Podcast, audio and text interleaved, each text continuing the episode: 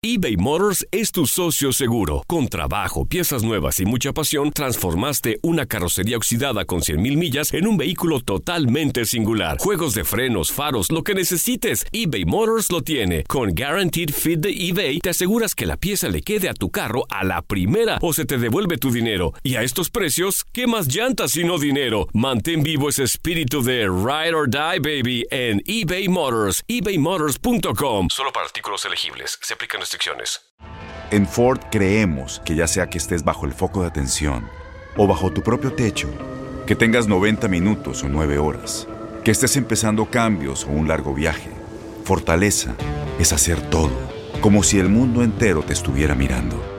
Presentamos la nueva Ford F150 2024. Fuerza así de inteligente solo puede ser F150. Construida con orgullo Ford. Fuerza Ford.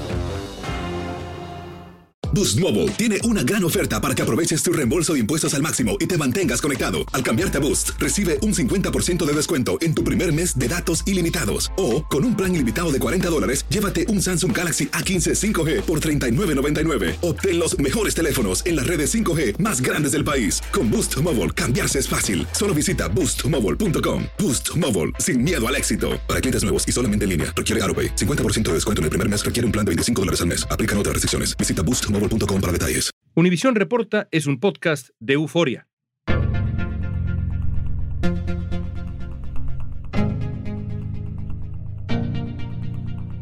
Amigos, es un gusto estar con ustedes en este episodio de Univisión Reporta. Si ustedes han seguido nuestro podcast diario de conversación desde su principio, hace ya más de 300 y tantos episodios, saben que nuestra intención ha sido siempre ofrecerles aquí pláticas amenas, reveladoras, relevantes. A partir de este capítulo, Univisión Reporta se va a publicar cada lunes. Nuestra intención sigue siendo la misma y todavía más. Queremos ir ahora más a fondo, más profundo, con más detalle y con invitados cada vez más interesantes y provocadores para entender este momento singular que vivimos en el mundo. Vamos a comenzar esta nueva etapa con la senadora mexicana Lili Telles. Lili Telles es periodista de formación y empezó su carrera política hace apenas cinco años, cuando aceptó ser parte del proyecto del partido Morena del presidente Andrés Manuel López Obrador. Así fue que llegó al Senado por el estado de Sonora. Pero la relación con Morena y con el presidente López Obrador en particular duró poco. Lili Telles rompió públicamente con Morena y con el presidente. Desde entonces ha ganado fama como una figura polémica en México. Ahora pretende ser candidata presidencial. Dice que lo hace desde lo que ella llama la derecha moderna. ¿A qué se refiere realmente con eso? ¿A quién pretende emular? ¿Por qué cree que México necesita en este instante un gobierno de derecha? ¿Y cómo sería ese gobierno que encabezaría Lili Telles? ¿Cómo fue su distanciamiento del presidente y de su partido? ¿Hasta dónde está dispuesta a llegar en su búsqueda de la candidatura presidencial de la oposición? Platiqué sobre todo esto y más con Lili Telles. Es una conversación que estoy seguro va a dar mucho de qué hablar. Y de nuevo amigos, gracias por acompañarnos. Hoy, como siempre, pero sobre todo hoy, en el principio de esta nueva etapa de Univisión. Reporta. Hoy es lunes 19 de junio, soy León Krause y esto es Univisión Reporta en su nueva etapa.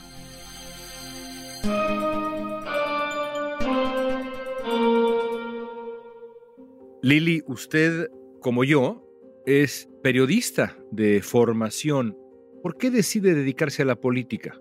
No fue una decisión que yo tomé de la noche a la mañana de me voy a salir del periodismo, voy a entrar a la política.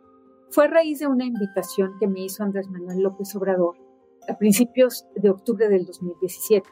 Estuvo tres meses, octubre, noviembre diciembre, insistiéndome en una invitación a ser candidata al Senado por mi tierra, por Sonora, una candidata ciudadana, una candidata externa, y él me estaba invitando a un movimiento plural, pues que no se dio finalmente, que no era cierto. Esto era, lo comprendo bien ahora, claro, a toro pasado, era parte de una estrategia de campaña de López Obrador en el 17 de querer llegar a las clases medias, de ganarse a las clases medias, mostrándose como un hombre que se había moderado, como que ya no era el que, el que había dicho que iba a mandar al diablo a las instituciones. Y yo encajaba en el perfil de clase mediera, una periodista, una líder de opinión. Me iba muy bien en el mundo digital con las videocolumnas y pues hasta tres veces le dije no y la cuarta le dije sí y pensé... ¿Qué le dijo para convencerla?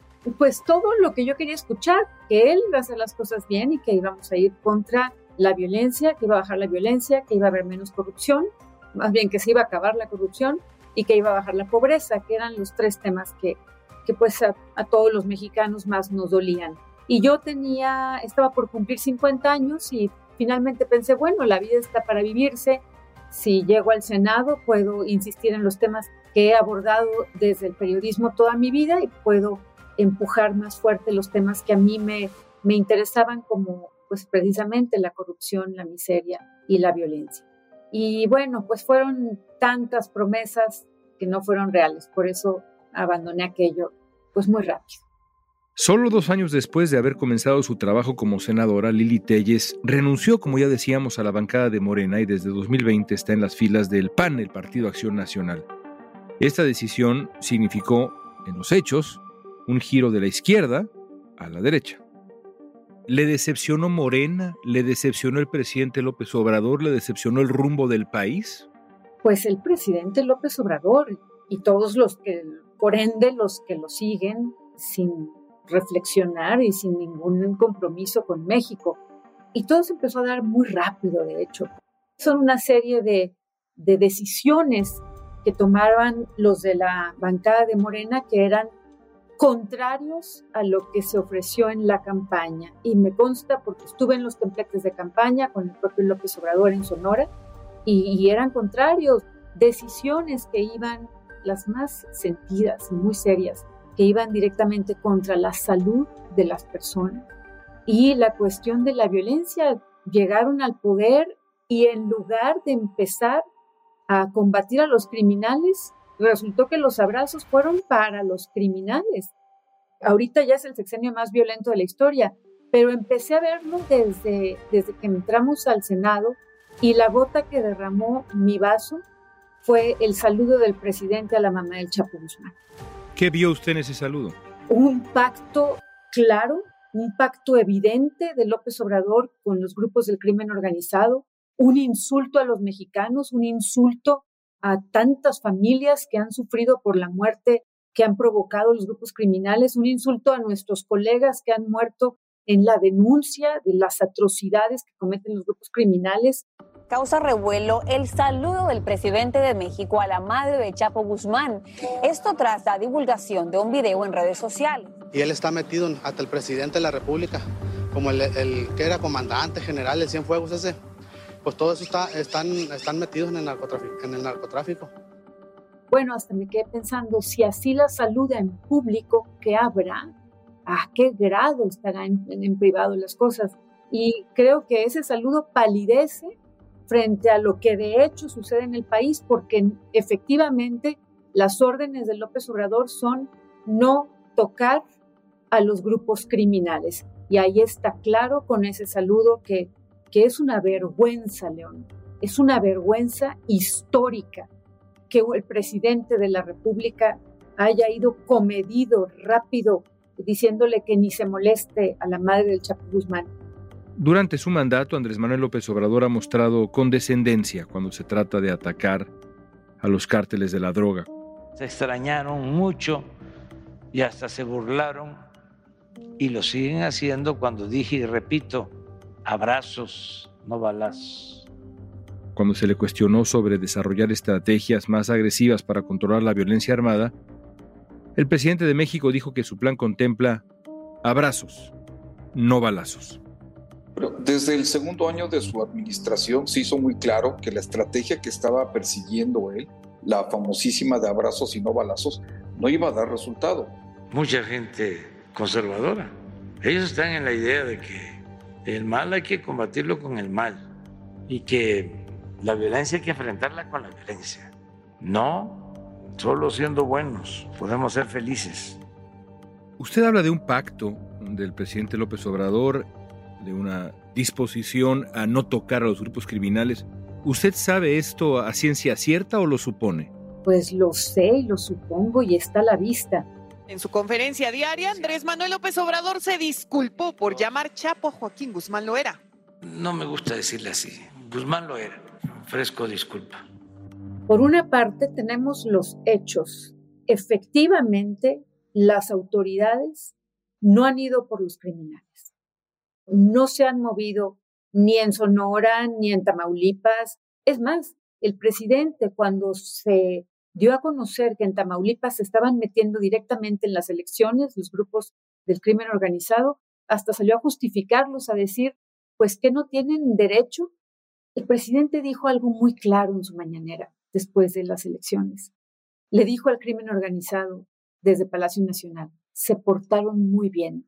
Esa frase, el se portaron muy bien, significa que apoyaron a Morena, que apoyaron a su movimiento.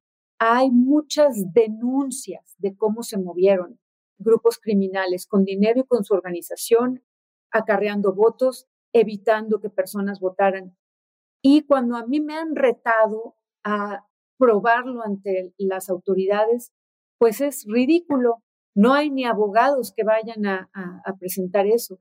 No hay ni autoridad ante quien a ver, si la autoridad es la que está coludida y cuidando a los criminales, ¿qué va a hacer uno? ¿Cómo va a ser uno para denunciarlos? Estamos en un, en un laberinto de la más brutal perversidad, porque yo no digo que la colusión del crimen organizado con el gobierno sea una novedad, pero este gobierno ha empoderado a los grupos del crimen organizado. Cuando regresemos hablaremos sobre las aspiraciones presidenciales de Lili Telles.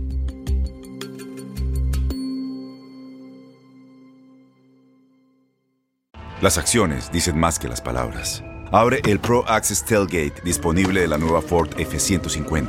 Sí, una puerta oscilatoria de fácil acceso para convertir su cama en tu nuevo taller. Conecta tus herramientas al Pro Power Onboard disponible ya sea que necesites soldar o cortar madera, con la F-150 puedes. Fuerza así de inteligente solo puede ser F-150. Construida con orgullo Ford. Pro Access Tailgate disponible en la primavera de 2024. Aloha mamá. ¿Dónde andas? Seguro de compras. Tengo mucho que contarte. Hawái es increíble. He estado de un lado a otro con mi unidad. Todos son súper talentosos. Ya reparamos otro helicóptero Blackhawk y oficialmente formamos nuestro equipo de fútbol. Para la próxima te cuento cómo voy con el surf y me cuentas qué te pareció el podcast que te compartí, ¿ok? Te quiero mucho. Be All You Can Be, visitando goarmy.com diagonal español. Boost Mobile tiene una gran oferta para que aproveches tu reembolso de impuestos al máximo y te mantengas conectado. Al cambiarte a Boost, recibe un 50% de descuento en tu primer mes de datos ilimitados. O, con un plan ilimitado de 40 dólares, llévate un Samsung Galaxy A15 5G por $39.99. Obtén los mejores teléfonos en las redes 5G más grandes del país. Con Boost Mobile, cambiarse es fácil. Solo visita boostmobile.com. Boost Mobile, sin miedo al éxito. Para clientes nuevos y solamente en línea, requiere AroPay. 50% de descuento en el primer mes requiere un plan de 25 dólares al mes. Aplican otras restricciones. Visita Boost para detalles. Estoy platicando con la senadora mexicana Lili Telles. Lili, usted ha dicho que aspira a ser una candidata presidencial y más allá de la candidatura presidencial, una figura política que emule a una derecha moderna europea. Me he quedado pensando, ¿quién representa una derecha moderna europea? Deme un ejemplo. Angela Merkel, una demócrata cristiana gusta mucho su, forma. Lo que está empezando a surgir en España y me gustan algunas cosas de lo que está empezando a surgir en, en Italia. Más allá de Europa, me gusta Japón, me gusta Corea del Sur.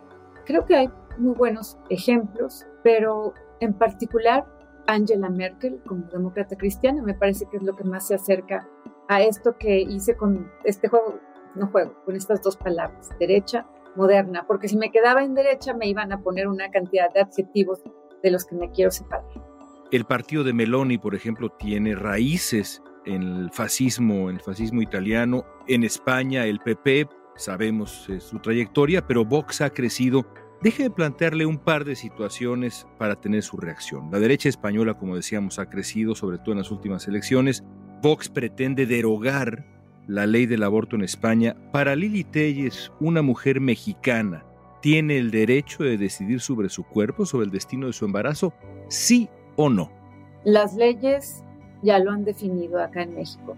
Por una parte, sí, bueno, obviamente todas las mujeres tienen libertad, tienen libertad de decidir, obviamente, y las leyes han definido eso, pero yo no apoyo a Vox. De hecho, con Vox tuve un episodio que me apena mucho porque me invitaron a, firmar la Carta Madrid y yo pregunté si eso me ligaba a Vox y me dijeron que no. Y en cuanto publiqué que la había firmado, pero que no me ligaba a Vox, fueron los del mismo Vox los que me empezaron a atacar. Así que rompí la Carta Madrid y no tengo ningún acercamiento con Vox porque no, no estoy por posiciones de ultraderecha. Y si yo llego a la presidencia de la República, soy una demócrata, yo no voy a llegar a imponer mi forma de pensar. Es importante saber su forma de pensar. Por eso le pregunto, para Lili Telles personalmente, usted, digamos, estuvo de acuerdo con la decisión de la Suprema Corte que despenalizó el aborto en México. ¿Usted personalmente, sí o no? No, no. De hecho, yo he manifestado que soy provida con toda claridad, elocuencia y contundencia. Eso no va a cambiar. Ese es un principio mío. Eso no va a cambiar. Pero desde la presidencia de la República no te toca, no te toca decirle a las personas cómo ser, cómo pensar, ni juzgarlas. Para usted no hay derecho al aborto personalmente en ningún caso. Para mí en lo personal no, pero hago la distinción muy clara. Una cosa es lo personal y otra cuestión es la presidencia o el gobierno. Ahí no me toca a mí y yo detesto a los populistas como Bolsonaro, como Trump, que efectivamente llegan al poder, como el propio López Obrador, llegan al poder a juzgar por credo, a juzgar por clases, a juzgar por niveles educativos, hasta por lugares donde viven las personas, por aspiraciones. Todo eso me parece nefasto, todo eso es populismo de derecha o de izquierda, me parece nefasto. Yo como republicana no me incumbe ni juzgar ni imponer sobre todas estas cuestiones que te hablo de las personas. Eso lo tengo muy claro. Ha dicho usted que no está de acuerdo con la anulación o reducción, digamos, de la familia tradicional. Hace mucho énfasis en esas dos palabras, familia tradicional. ¿Me ayudaría definiendo qué es la familia tradicional para Lili Telles? Papá, mamá e hijos. Estoy en contra de, de que haya en los libros de los niños que ahí se meta la ideología de género y el adoctrinamiento político. Fuera de alcanzada la mayoría de edad, yo no tengo ningún problema, no soy, no soy enemiga de la comunidad. Vaya, ser pro vida no me hace enemiga de la comunidad. Ahí hay etiquetas que hacen un reduccionismo y un simplismo que me parece que nos perjudica como sociedad. Para mí, regresando a su pregunta, la familia tradicional es padre, madre e hijos. ¿Le resulta aceptable socialmente, culturalmente, en todos sentidos, una familia homosexual que no es, digamos, que no encaja en ese concepto tradicional que usted nos compartía ahora? En lo personal. Yo creo que el ideal es padre, madre e hijos, pero no me alarma y no juzgo mal a una familia de padres homosexuales. Nunca pondría el término alarmante creo en la dignidad de las personas por encima de su identidad de género, por encima de sus decisiones y sus gustos sexuales, de lo que sea. Yo creo en la dignidad de las personas.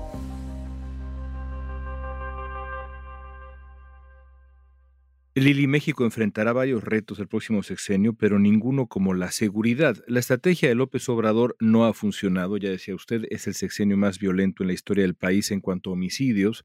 Usted dice que se opone a la militarización de la vida pública. Hoy por hoy tienen demasiado poder las Fuerzas Armadas en México. Estamos viviendo una situación sumamente peligrosa. La militarización del país hacia las áreas donde no deben estar en las áreas empresariales, la curia militar, operando en las áreas turísticas, de salud, aduanales, de construcción, de la industria de la construcción. Y es sumamente peligroso porque efectivamente así empezó Venezuela, así. Cuando los militares son ya quienes están, por ejemplo, en los aeropuertos decidiendo quién sale o dando permisos de propios mexicanos de entrada a nuestro país. Así empieza la pérdida de la libertad, que es lo que más me mortifica. La cuestión militar, la cuestión militarista, esta izquierda militarista autoritaria, es el mayor peligro en el que estamos. La pregunta que siempre sigue es cómo vamos a sacar a la curia militar de los grandes negocios. ¿Y cómo? Creo que con los mismos militares, porque estamos hablando de un pequeño grupo que se ha enriquecido en una forma cínica. De hecho, hasta el presidente salió ya, hace unos días, salió a defender al general secretario de la Defensa, que hizo uso del erario para un viaje en Italia. Salió a decir el presidente, ¿y qué? Ese y qué me parece tan importante.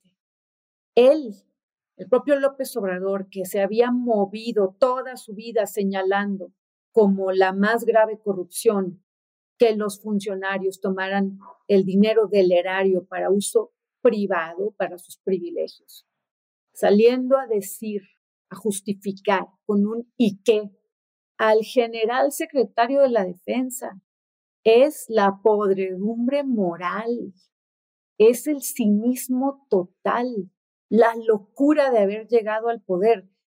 Entonces, una de mis propuestas, de hecho, es que exista un civil como secretario de la defensa y algo básico que no se ha tocado en nuestro país, León.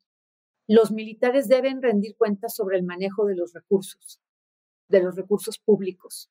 Es increíble que en México no es ni siquiera tema, no es tema de análisis, casi nadie critica eso, nadie pone atención en que los militares no rinden cuentas sobre el uso del dinero público.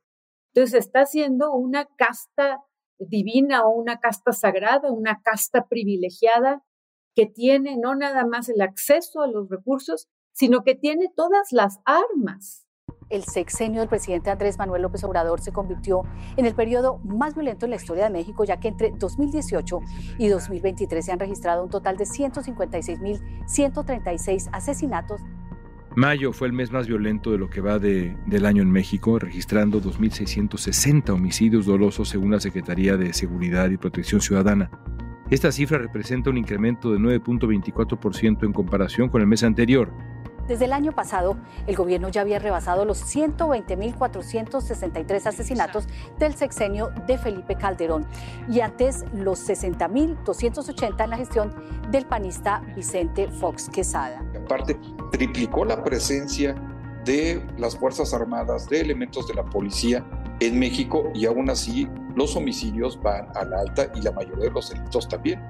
Sin embargo, la más reciente encuesta nacional de seguridad pública urbana mostró que más del 87% de la población dice confiar en la Marina, más del 83% confía en el ejército y más del 76% confía en la Guardia Nacional.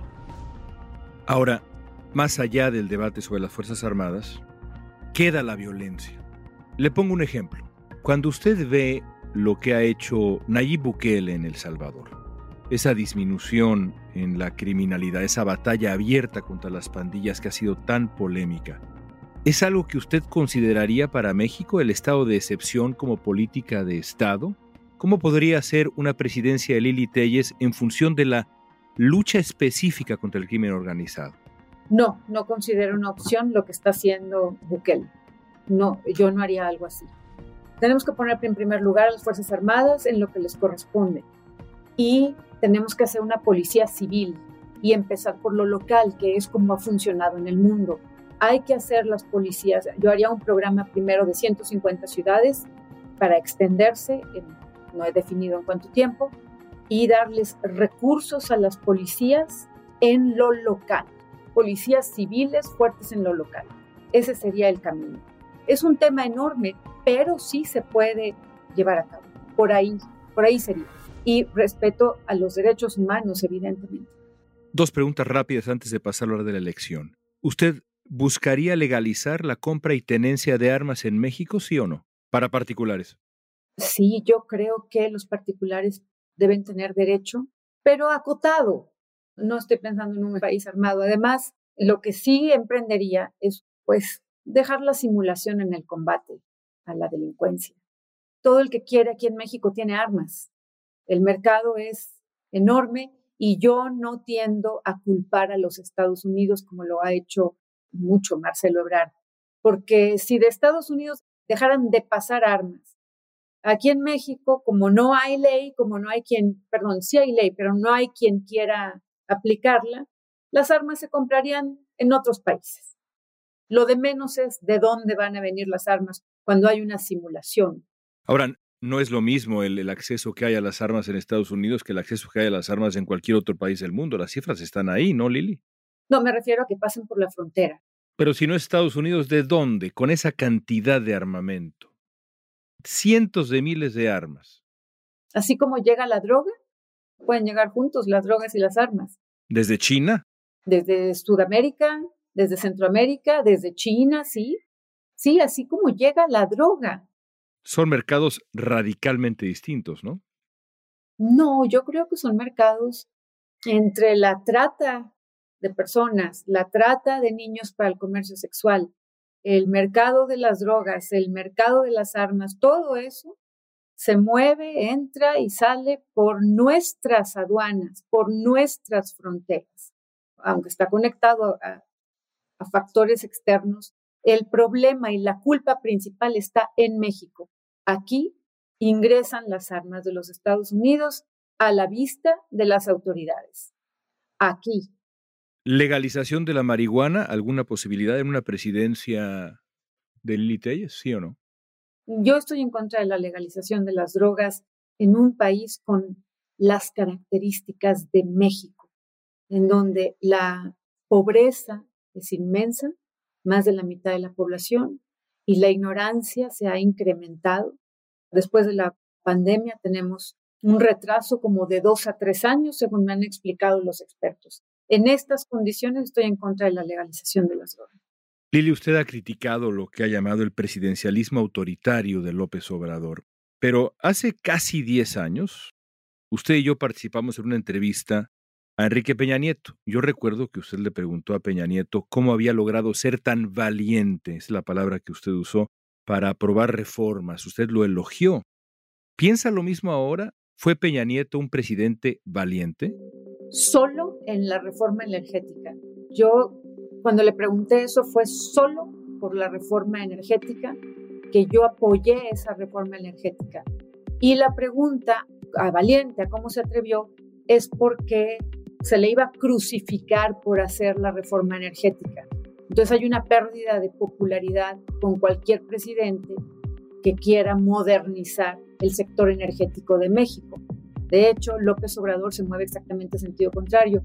Y me acuerdo que en aquel momento ya gente de Morena tenían una campaña activa en medios de comunicación contra la reforma energética. Mi elogio al presidente de México fue solamente porque se atrevió a impulsar la reforma energética que creo que le urgía a México, que ahora con más razón creo que le urge, aunque debo hacer la precisión y anotarlo muy bien. La reforma energética fue mal implantada y el gobierno de Peña Nieto me parece que fue un gobierno extraordinariamente corrupto y en el que hicieron grandes negocios precisamente con la reforma energética. ¿No se equivocó al elogiarlo en público de esa manera tan elocuente, Lili? Pues sí, porque debía haber explicado esto que te estoy diciendo a ti. Mi elogio fue porque se atrevió a perder aprobación ciudadana a cambio de impulsar la reforma energética.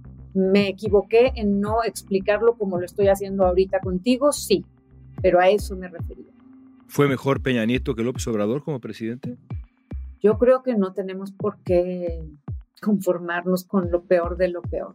Veníamos de un mal gobierno, sí, Claro que los problemas de México, los más graves problemas de México no nacieron con López Obrador. López Obrador los agudizó. De un mal gobierno como el de Peña Nieto, estamos en un desastre, en una agudización y además, para colmo, con López Obrador, se han ido para atrás y han desaparecido aciertos que había, pero no todo era mal, aciertos que había del pasado. Pero venimos de lo malo con Peña Nieto a lo peor con López Obrador. Cerremos con algunas preguntas finales sobre lo que ya está frente a nosotros, que es la sucesión presidencial. ¿Usted buscará ser candidata de la alianza opositora representando al Partido Acción Nacional? ¿Ese es el plan? Sí, estoy buscando ser candidata del Partido Acción Nacional. Si en el proceso, que seguramente será complicado y habrá figuras de distintos partidos y quizá candidatos ciudadanos, si en ese proceso Lili Telles no resulta favorecida en el proceso, ¿usted se compromete a retirarse como candidata independiente si no resulta la candidata de la alianza o consideraría activamente una candidatura independiente?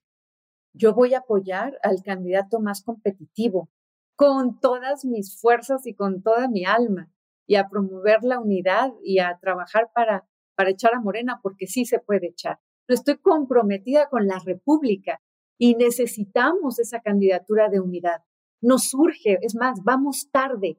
Así que el que sea el más competitivo lo voy a apoyar, pero con gran entusiasmo y voy a poner todas mis fuerzas en en echar a Morena para poder llevar al país a otro rumbo. Pero yo he escuchado versiones que han señalado que usted, de no ser favorecida por el proceso, diría, no, no, yo aún así voy de independiente. ¿Eso no es así? No, no, este, quien haya dicho eso está mintiendo. Yo nunca he dicho eso. Siempre he dicho que hay que definirnos pronto por el más competitivo y siempre he dicho que yo declinaré por el más competitivo y, pido lo mismo. Si yo soy la más competitiva, que declinen por mí y para adelante. Yo solo soy una periodista que entré hace cinco años a la política. Soy una ciudadana. No soy una intelectual, no soy una política experimentada porque llevo muy poco en esto. Si hablamos de tiempo, si hablamos de cargos, pues menos aún porque acabo de entrar pero sí soy una ciudadana con liderazgo, comprometida. He demostrado en el Senado que para mí primero es la patria. Yo con mis cinco años de experiencia puedo decir que he visto lo peor de lo peor con este gobierno y no les tengo miedo. Y creo que la mayoría silenciosa de México, la mayoría ciudadana que está en la apatía, que no quiere involucrarse, y que está en la apatía por culpa de los políticos, creo que sí se puede despertar y se puede involucrar y puede salir a votar y creo que es la única forma de ganar el 24, el voto masivo de los ciudadanos. El domingo 4 de junio, la candidata del partido oficial, Delfina Gómez, ganó la gubernatura del Estado de México, territorio que durante más de 90 años había sido gobernado por el PRI, el Partido Revolucionario Institucional. La candidata del partido Movimiento de Regeneración Nacional, Morena, gobernará el Estado de México, que es la demarcación con mayor población de ese país. Pido a la vida me permita demostrarle con hechos a todos ustedes que valió la pena esta muestra de confianza. Pero según datos del Instituto Nacional Electoral en México, solo salieron a votar poco más de la mitad de los electores. Después de las elecciones en el Estado de México que ganó la candidata de Morena, usted dijo que los indignados con el gobierno de López Obrador aún no son mayoría. Usted ha dicho al mismo tiempo, abiertamente, que piensa meter a la cárcel a López Obrador. Es un argumento suyo. ¿Es el camino ese argumento de tanta confrontación para convencer al electorado? La cuestión de hacer justicia y de meter a la cárcel a López Obrador y a sus cómplices no es mi bandera de campaña es simplemente otra de las acciones que le urgen a nuestro país. Y Lili Telles está muy bien posicionada en las encuestas, está en primer lugar, además es muy atractivo lo que propone, dice que si ella gana me va a meter a la cárcel. Los políticos, los presidentes no deben ser entes intocables, personas intocables. Cuando por acción u omisión directamente de sus decisiones, el resultado es la muerte de miles de personas, tienen que rendir cuentas. Entonces, como yo tengo eh, mucha gente que simpatiza conmigo, pero también muchos malquerientes, pues va a tener muchos votos, es buena candidata. Y claro que cuando me dicen, oye, no sabes que un presidente no puede enviar a la cárcel, claro que lo sé, pero no me voy a poner en tweets o algo así a explicar todas las herramientas que efectivamente tiene el Ejecutivo para representar a las víctimas de un gobierno. Mi gobierno va a representar a las víctimas del gobierno de López Obrador y vamos a presentar el caso de tan fuerte, tan bien hecho, que el juez tendrá, no me cabe la menor duda, tendrá que dictar prisión, porque esto es un gobierno criminal. Pero no es mi bandera de campaña, no ando por la vida diciendo, vota por mí porque lo voy a meter a la cárcel, no. De hecho, en lo que yo más hago hincapié es en que hay que reducir la hiperpresidencia mexicana, sentar las bases para ello, para blindar a México de otro populista. Esa sí es mi bandera. Hablando de hiperpresidencias y figuras así, no es imposible que el siguiente presidente de México tenga que lidiar durante la enorme mayoría de su mandato con Donald Trump de nuevo como presidente de Estados Unidos hay una crisis migratoria. En una hipotética presidencia de Lili Telles, ¿cómo sería la relación con ese gobierno de Estados Unidos, con Estados Unidos, en función sobre todo de la tremenda crisis migratoria? ¿Qué haríamos distinto? ¿Qué haría usted distinto? Pues en primer lugar, tratar con respeto a los inmigrantes, porque lo que hemos visto en los últimos años aquí ha sido, vaya, hasta fue un crimen de Estado la muerte de los migrantes en Chihuahua. Ese sí fue un crimen de Estado. Todavía no tengo una propuesta, no he definido, todavía no tengo una parte de mi equipo que se haya metido ya integralmente a definir la política migratoria. Estoy todavía armando, invitando a personas. Pero de entrada, la crisis migratoria pues tiene que atenderse de inmediato. A ver, yo soy de Sonora, crecí en Ensenada, están sufriendo no solo los migrantes en el norte, y es algo tan complejo porque también hay que actuar contra las bandas criminales que se dedican a un multimillonario negocio del tráfico de migrantes hacia la frontera norte. Es posible también que por primera vez México tenga dos candidatas presidenciales cara a cara en un debate. ¿Qué le diría a Claudia Sheinbaum si la tuviera frente a usted en ese escenario de un debate presidencial? ¿Cuál sería el discurso de Lili Telles a la candidata hipotética también de Morena? Bueno, pues lo que haría es exhibir que ella representa la continuidad de un gobierno que es autoritario, que provoca más pobreza y que provoca más violencia. De ahí tengo muchos casos, no solo ante Claudia Sheinbaum, que sí, es efectivamente la favorita. Pero cualquiera que fuera, si fuera Dan Augusto o si fuera Ebrard, porque ellos están intentando defender lo indefendible. Vaya, voy a poner el caso más extremo. Tenemos el gobierno que ya lleva más muertos de la historia, sí, pero además el gobierno de Moreno hizo que la expectativa de vida de los mexicanos bajara cuatro años. Es indefendible y no es por culpa de la pandemia es por la brutal incompetencia de ellos. A mí me sorprende que una persona que se dice científica y que tiene incluso un doctorado hizo de lado a la ciencia por la conveniencia política. Lili, gracias por su tiempo. Muchas gracias, León. Un abrazo. En los últimos días, los tiempos políticos de México se han acelerado. Morena, el partido del presidente López Obrador, ha definido el método con el que va a escoger a su candidato o candidata a la presidencia de México rumbo a la elección del 2024. La gran disyuntiva de la oposición es la unidad o la fractura, juntos o cada quien por su lado. De acuerdo con las encuestas recientes, un candidato opositor tendría oportunidad de disputar la presidencia si las fuerzas de oposición cierran filas. De lo contrario, la mesa parece puesta para el candidato preferido por el partido del presidente. Figuras como Lili Telles tendrán la última palabra.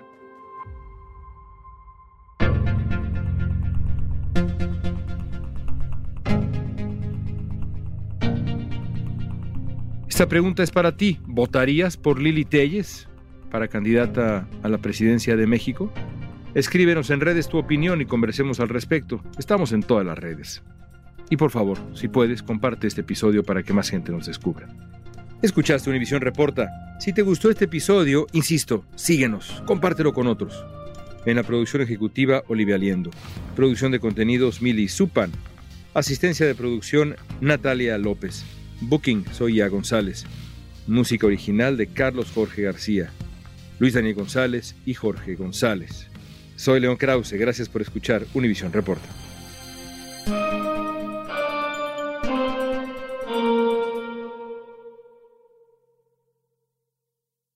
Aloha mamá. Sorry por responder hasta ahora. Estuve toda la tarde con mi unidad arreglando un helicóptero Black Hawk. Hawái es increíble. Luego te cuento más. Te quiero. Be All You Can Be, visitando goarmy.com diagonal español.